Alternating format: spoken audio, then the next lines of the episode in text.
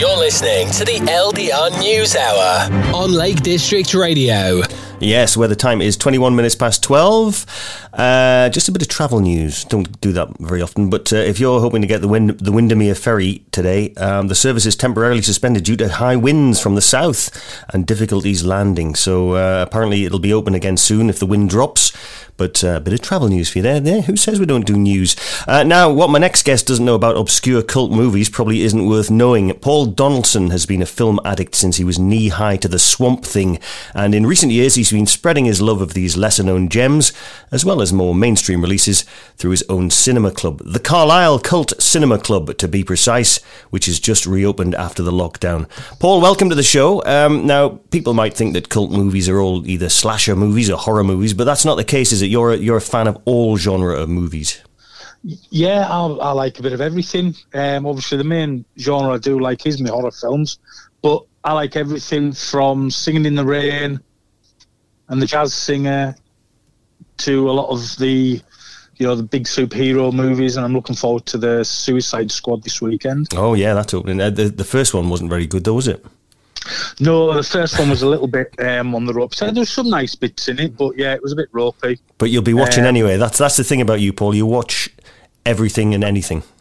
Yes, I don't care. And then I make my own mind up, good. To be honest. And you've been watching films since you were a little lad, as I alluded to before. I think it was your dad who introduced you to sort of the movies? Yeah, well, he used to get me up, or I'd wake up, I don't know which way it was, to watch the old Universal double bills and the Hammer double bills in the kind of late 70s, early 80s. That used to be shown on TV.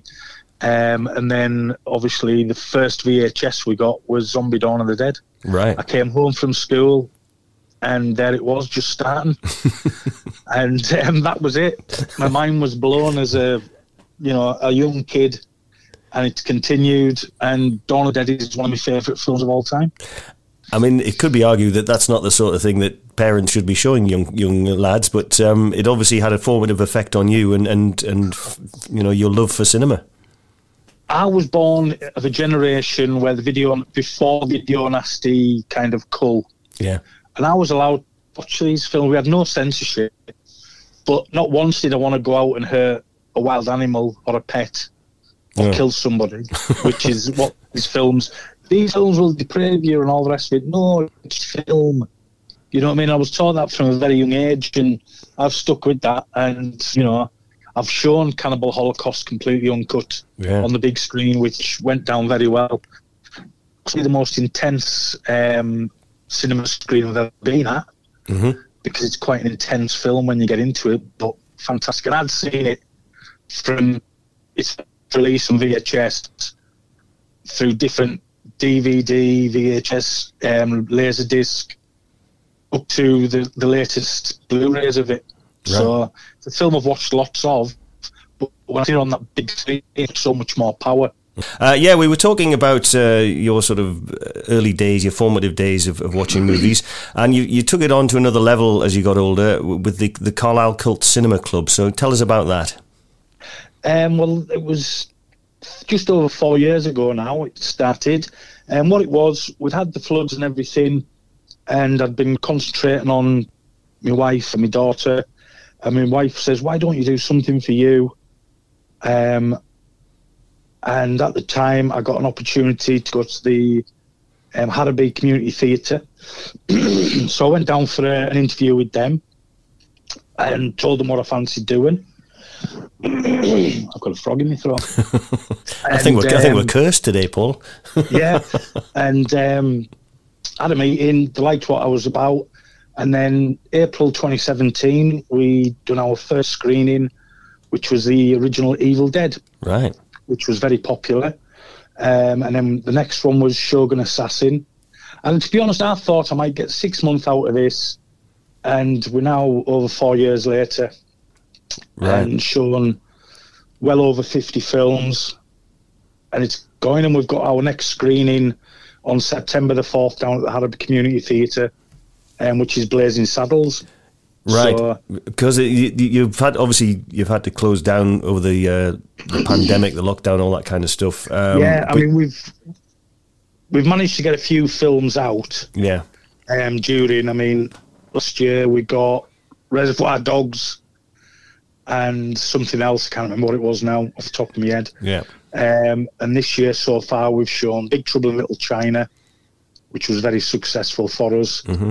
And we've got Blazing Saddles left on September the 4th. And then we've got a Fulci, Lucio Fulci, Bill of City of the Living Dead and the Beyond. Right. And that's on October the 2nd. And, I mean, how many people do you get to these cinema club gatherings? It depends. I mean, the most we've had was 70 people down. Good heavens. Right. Which was very successful. So that was a good night. That was when we showed Star Wars. Right. But we, you know, generally it's anywhere between, I don't know, 30 to 50 people. That's not bad, is it, really? Yeah, and you get a lot of new faces now and again. Some nights you get, it's just all the regulars. Mm-hmm. And then some nights it's a handful of regulars and loads of new faces. Yeah. It's a strange, but we love doing it. And as I say, the Harrowby Community Theatre a lot. Liz and Billy and Ollie and Russ are absolutely fantastic. Very cheap bar. That's always an advantage. Very cheap and fully licensed as well. Mm-hmm. And they do popcorn, hot dogs, cheese XLs, which is obviously the mainstay of any Cumbrian. Absolutely. So yeah, it's good laugh. And but you don't just show the films, Paul, do you? I mean, you've had interviews with directors. You kind of do your own trailers and all that kind of stuff. It's a whole experience. Well, it is. I kind of I do a trailer. What I do is I get from my Blu-ray, take the film off, then I put it into an editing suite, and I edit trailers. Sometimes it's been an interview with an actor who starred in the film. Yeah, I've had the director Neil Marshall introduce Dog Soldiers for us via video when we screened that. So it's everything. A lot of effort goes into it for that 2 hours Saturday night. Absolutely, and you've kind of expanded as well, because you're now doing a podcast based on the Cult Cinema Club, where you've got your pals in to discuss the latest, well, not the latest movies, but you know, their favourite films, your favourite films, and generally going into depth about the about whichever films that you're talking about. Yeah, well, I've got me two of my mates, Darren Johnson and Andrew Wolfe, who come down here, we have a crack about different genres or years, and we all pick two or three movies which we chat about. And I've also managed to get a couple of good cult directors to do interviews. And the first one's up, and it's from Jim Wynorski, who directed Chopping Mall, Return of the Swamp Thingers, which we discuss. But he does stuff like Deathstalker 2, 976 Evil 2, Ghoulies 4, the list goes on and on, to be honest. He's directed so many, and it was just a bizarre opportunity I had to take it, where he went, just phone us for an interview. Okay then, Jim.